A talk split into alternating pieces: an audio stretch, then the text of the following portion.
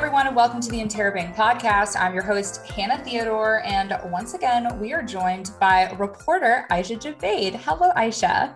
Hi, thank you for having me. Thank you for being back. We're doing another quasi Interrobang roundtable. Sabi is not with us today. She is having her apartment fumigated. Um, so, uh, ho- I mean, hopefully, it seems like uh, they kept bailing. So, hopefully, that happens for real today and we can have her back soon. Yeah, I hope so. um, okay, this is going to be pretty casual. I just want to catch up with you, honestly. And we've been covering a lot of interesting stories recently, too, um, that I think warrant a little bit of a deeper discussion. Um, specifically, um, two weeks ago, you and I both interviewed Gordon McBean about some climate conversations about climate change. I don't know about you, but like I have felt so depressed and on edge since then. And, I don't know if it's just because like there's been all this extreme weather, but like the reality of climate change, I feel like is hitting me all over again. I don't know if that discussion opened up anything for you, but Oh, absolutely. Like I completely agree. Like speaking to him, like I and I remember like I kept referring back to it in the article as well that like I he mentioned that the pandemic, like if you take the pandemic and like some of the um like some of the like like climate change, like both of them are kind of um leveled. That you know when the pandemic hit like we were all like wearing masks and we were trying ways to protect ourselves but there's not too much that happens. The world doesn't really there's not a lot that's done for climate change. And he's one of the people that's really trying hard to like change that so. Yeah. Yeah. Well and, and like one of the things that kind of struck me about what his research is because he's so focused on like nowadays that most recent report is about climate resilient communities and like building communities that can withstand extreme weather. I don't know the the whole thing to me felt like wow there's no reversing anything anymore yeah no you know I, like it's about adapting.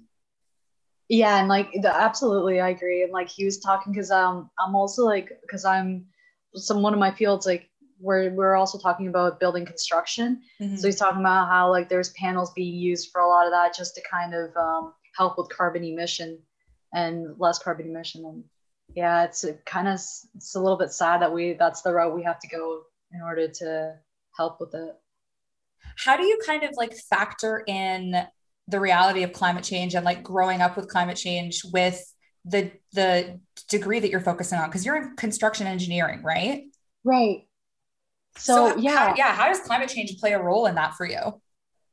Um so basically like when we do like in my program construction engineering technology um we've talked about like because there, there's building sciences and there's building materials that we talk about what materials to use on the exterior and interior to kind of help with like um, emissions like pipe we talk about the pipelines we talk about um, just the different like what materials to use.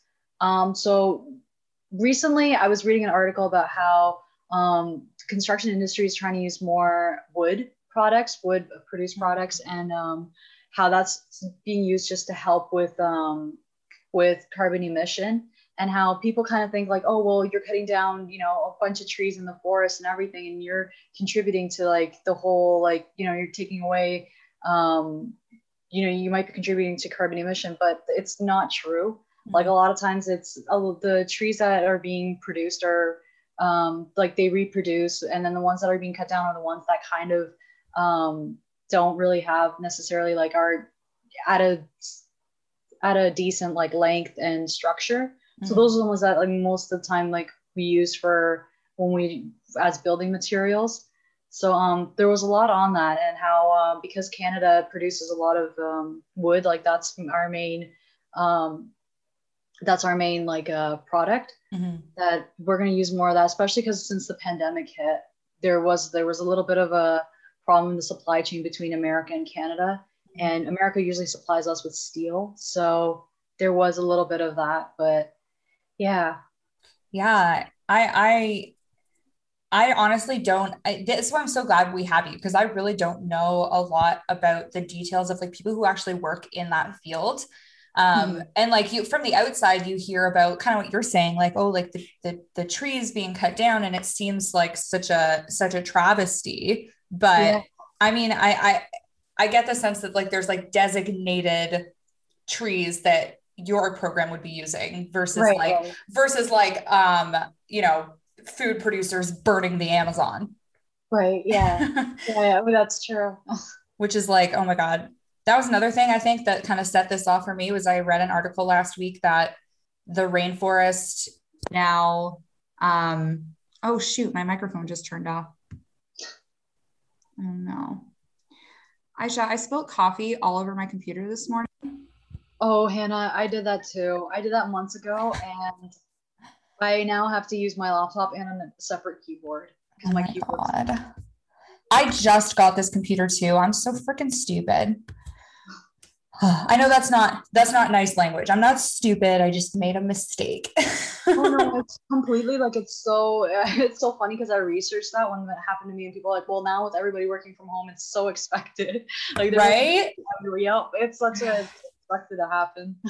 oh my god. Um. Anyway, what I had read was that like the rainforest is now like absorbing more oxygen than it's producing. Oh. Yeah. Or like less ox, like it's everything is burning up, so it's not. It's I, I'm saying it wrong, but basically, like the the rainforest is losing its kind of key function, which is to um, keep the air we breathe breathable. Yeah. So that's scary. Yeah, that is scary. That was just one of the things as well. Like that's why, like, um, I think there was that's what they were talking about in the article that I read as well. Like, mm-hmm. for in terms of construction, like the trees that aren't able to produce as much oxygen but use more oxygen, those are the ones that get used for building materials. But the ones, and then what they do is like they re when they're reproducing is when they uh actually bring out more oxygen than they take. Mm, so yeah, that was yeah, that's a good point that you brought that up. I mean, it's important, I guess, to just like, and, and I guess this is the problem with overconsumption in general is that I think we have a tendency as humans to sort of bleed things dry without thinking about replacing them after. Yeah. And everything on the earth is finite, you know. I think yeah. that's I don't know. I've been getting bogged down in that reality, but you know, there's a we could talk about this for days. Um, um, but there's also been some good stuff this week too. I think Notably, you're working on a story right now about the Canadian Media Educators Awards, um, which is, I mean, Fanshawe cleaned house like they do. Yes. yeah. yeah, it's great. I mean, the the creative industries program, like that whole faculty, um, you know, I I come from that program. Um, you know, and you've been speaking to students as well who have been dealing with the Holy Ruler. I mean, what have you kind of learned or gauged about that program from the outside? Um, I'll, like these students are very, very dedicated. Um, a lot of the like the students in our uh, contemporary media. Yeah, that's the one. I said creative industries, but that's what I meant.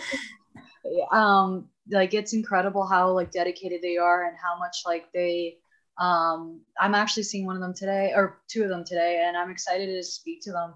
Um, one of the uh, girls that I'm interviewing today, Taylor Maloche, also won an award. So I'm excited to talk to her about that as well. Yeah. But, uh, and you're going to talk to Sarah too, right? Yes, I'm going to talk to uh, Sarah about um, her documentary that she did on Beirut. Yes.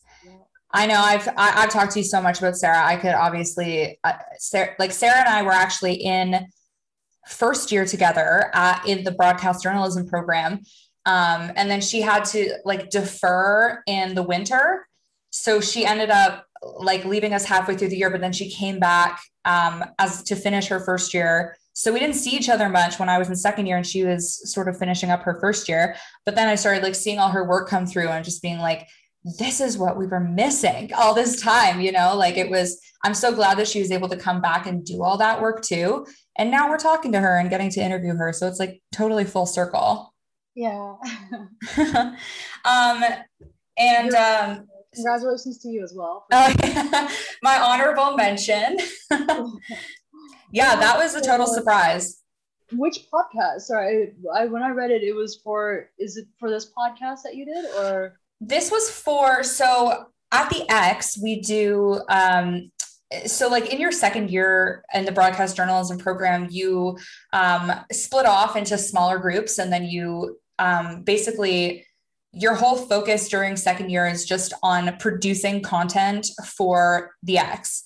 Um, so in one regard you would be doing newscasting so you'd be doing hourly newscasts on the radio um, in another rotation you're a reporter which means you're out in the field collecting and producing stories that the newscasters would use on the air. And then the last rotation is um, about, it's called like feature documentaries, basically. Uh, and so each week you produce three four minute features that get played on our daily uh, show called In Your Backyard. Mm-hmm. And then for one week during the features rotation, you uh, do something called College Confidential. Uh, and College Confidential is a 26 minute show that airs on Sundays on the X. And you have to produce the whole show completely by yourself. Um, and you have the whole week to kind of put it together. You need like a minimum of six interviews.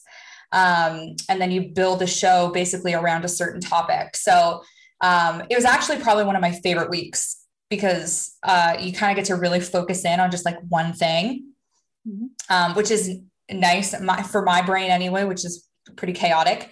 Um, it was nice to like really hone in on one thing. And uh, yeah, so the topic I did it on was um, was about working from home. Uh, and at that time, I, I had genuinely thought that there was I had this sense that it, we were never going to go back.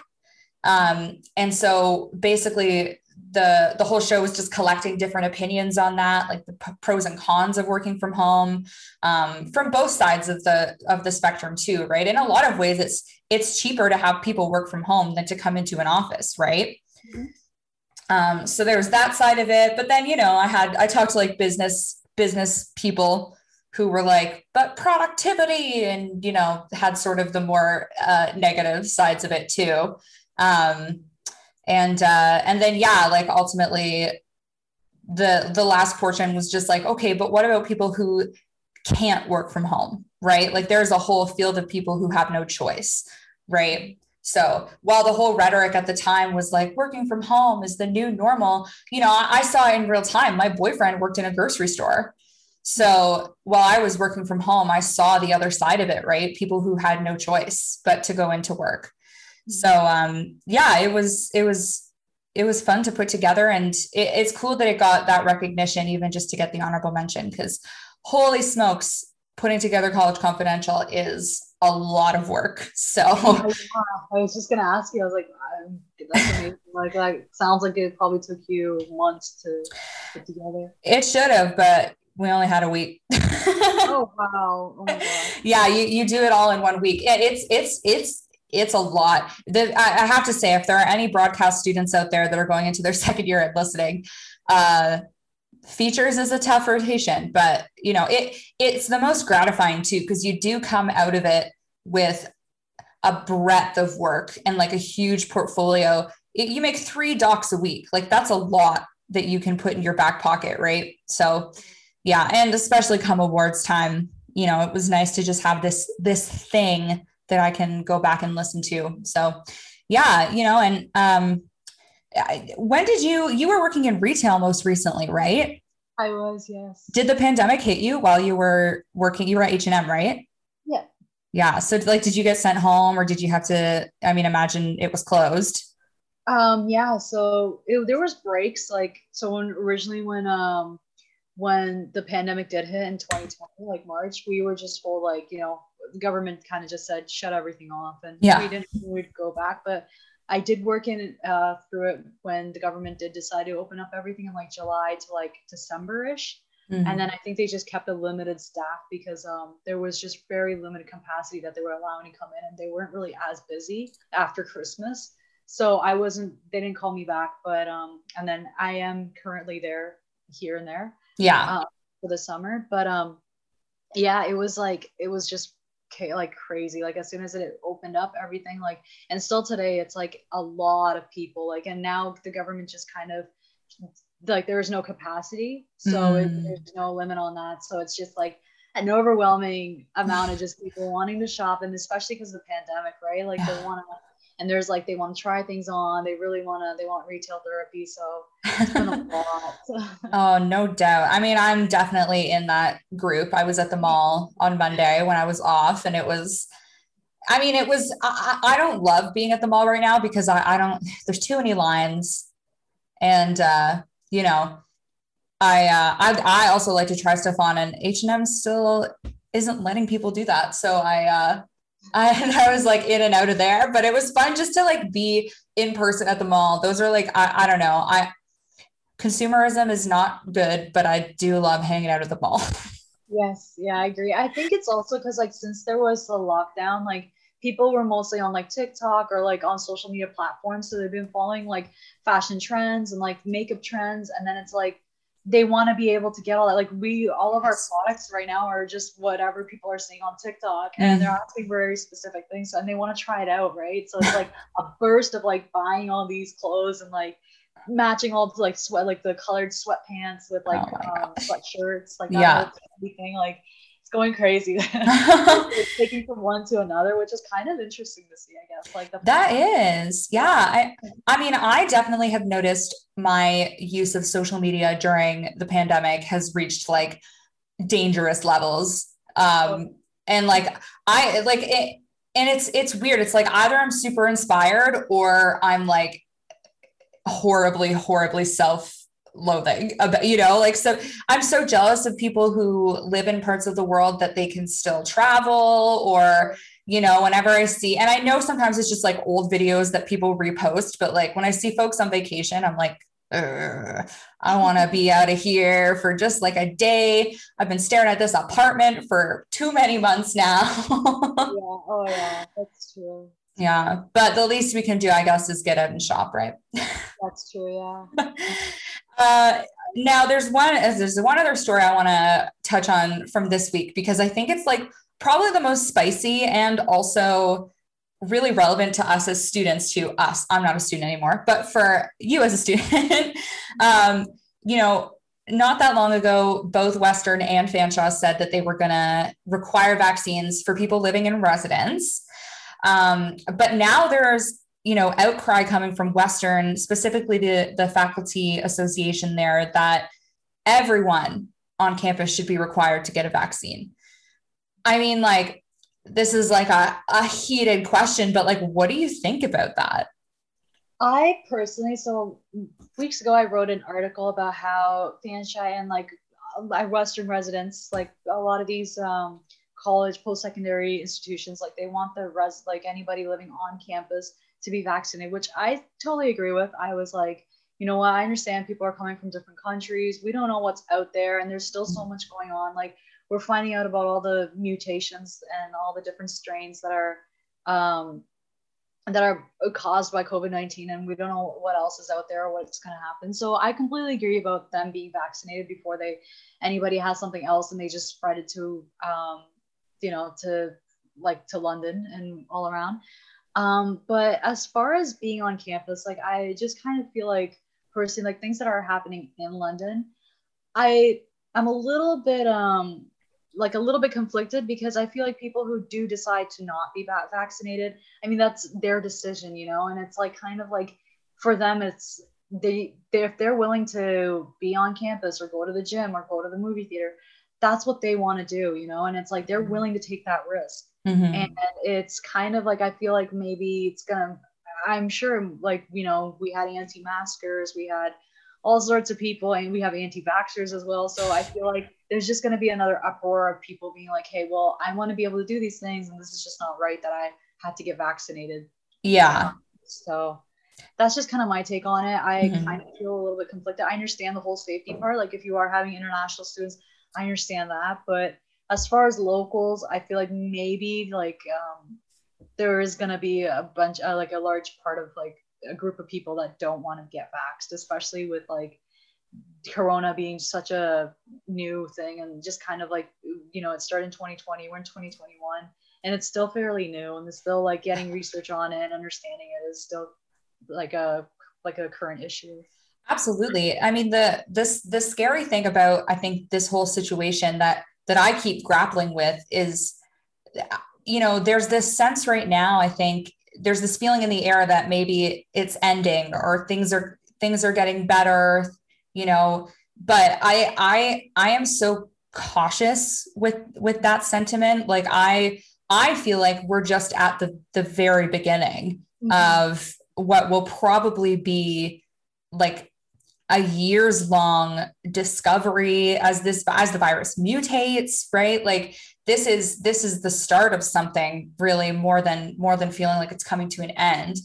Mm-hmm. um and yeah i i totally agree. There's like um i i i think everyone deserves to feel safe. Um I, I wonder about how they could how they could regulate that you know because a lot of people go to the western campus and they're you know they're guest speakers. They're there for one day right? They're there and they leave. Like are they required to get vaccinated too? Right? Like how how can you be on top of every single person? There are thousands and thousands of people that go through that campus right? There are public buses that go through the campus. People walk through campus you know? At, um, at a certain point it's like you, you can really only keep people so safe. That's true. Yeah i agree. You I know? just yeah i feel like but I feel like it's probably a legal issue. Like I feel like mm. schools and like same with like retail, like a lot of these malls, like you know, they were basically just in charge of just asking, hey, any COVID symptoms? And you know, I mean, how really like you know, liable is that? And there's some stores are going a little bit above and beyond and like checking your temperature and stuff to make sure that you know you're not getting the flu. But I think it's just to cover them to be like, you know, you know what, we did our best. We did our best. everybody that's like on campus is vaccinated. But yeah. you're t- completely right. Like if you're walking your dog and you know you're on campus, like who's gonna like how is that gonna work? Like yeah, or gonna be security all the time being like, hey, you. yeah. yeah, right. Yeah, and, and like I see why that that prospect scares people to a certain extent. I mean, it's it's like the same fears of the vaccine passports or whatever. It's like you mm-hmm. know, people just I think don't like the idea of you know having to to prove it or you know there there's no law that says you're not allowed to ask people about vaccines or anything. That i think is is made up that people say that. However um you know i i, I don't know. I, I i'm i'm torn too. Part of me wants to just be like just get vaccinated. Like you know like i wish i could just uh, take that firm stance but i also like i am empathetic. I think especially to marginalized communities that have generational trauma related to the medical field, right? You know, uh, we know that certain communities are discriminated against in the medical field and have fully valid reasons to doubt medication. Mm-hmm. Um, but yeah, I, I, don't know if you're like if you're able-bodied and and you can at this point, I think if there were issues with the vaccine, we would know. I yeah. I always kind of think to myself when I'm in these situations, I'm like, you know what? There is a child that has gone through this. Like I remember when I had to get my surgery for my wisdom teeth, I was just like gosh. in sheer panic. I was like, oh my gosh, it's just gonna be so bad and everything. And I just realized I'm like, you know what? Somewhere there's like 12 year olds that have done this. I'm uh, uh, you know, I'm past that. So yeah. I know, I know. Oh my god, wisdom. Did you get all four out at the same time or did you only have to get a couple? Oh, I got all brutal. Oh my god. It wasn't actually. That's good. Yeah. yeah. One from like TMJ. I don't know if you know what it is, but like Me too. Really? Yeah. Um, my jaw my jaw do be clicking all the time.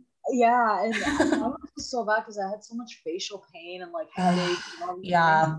And they were so scared to say, they said, you know, I think like your wisdom teeth, like the problem is if you get it out, it makes it worse. It can like become extremely worse. And then they said so we were just gonna wait off a little bit but it was just like it was really getting in the way of like school and like my mm. social life and everything so I saw a doctor and he's like, you know what, just get them out. And as soon as yeah. I got them, out, I could honestly feel pain being lifted off. I'm like, it was just so much pain caused from my wisdom teeth and mm. everything all together. So and gradually everything just got better afterwards. So Good. Yes. Oh, that's awesome. Yeah, no, I um I've never had a cavity, but I have had so many teeth pulled out of my face like you know i could i could talk all day about extractions by the time my wisdom teeth came along i was like 21 um, and i was like whatever you know they've my mouth was too small oh. for my all the teeth i had so they had to pull out adult teeth when i was like 11 or 12. Um, and so like, you know, I've been there, but still it was, it, I, I know there's always anxiety. I mean, any kind of surgery is like, ugh. Yeah. Anything that has blood related to it, yeah. it's, it's scary. I was scared to give my vaccine today for, uh, I mean, yeah. sure. Yeah. It's, it's, although it's so, it, it, in the grand scheme of things, it's a minor thing, but like, you know, it's uh, needles and even just sometimes being around doctors i think can can be a little anxiety inducing. Um, you know i just got a family doctor this last year so i didn't have to go to the walk-in anymore because god the walk-ins are like I the scariest place. Oh the walk-ins are brutal. Yeah I used to, um, there used to be one down the street and it's, it, they're the worst too, because they're always so crowded and everyone is sick. I think about that now in like post COVID times yeah. how that was like just allowed. Oh my God. Um, okay, Aisha. Wow. I think we can stop here. Uh, thank you so much again for being on the show. Let's do this again sometime. I'm sure we're going to have lots of opportunities before the summer is over, but, uh, yeah, I enjoyed it. We'll have yes. Savannah as well. I know. Yeah. Next time we'll get Savannah back. All right, everyone. Thank you so much for listening to the Interrobang podcast. For more episodes, check us out on Google Play, Apple Music, and Spotify. And in the meantime, check our website to keep up with all things Fanshawe.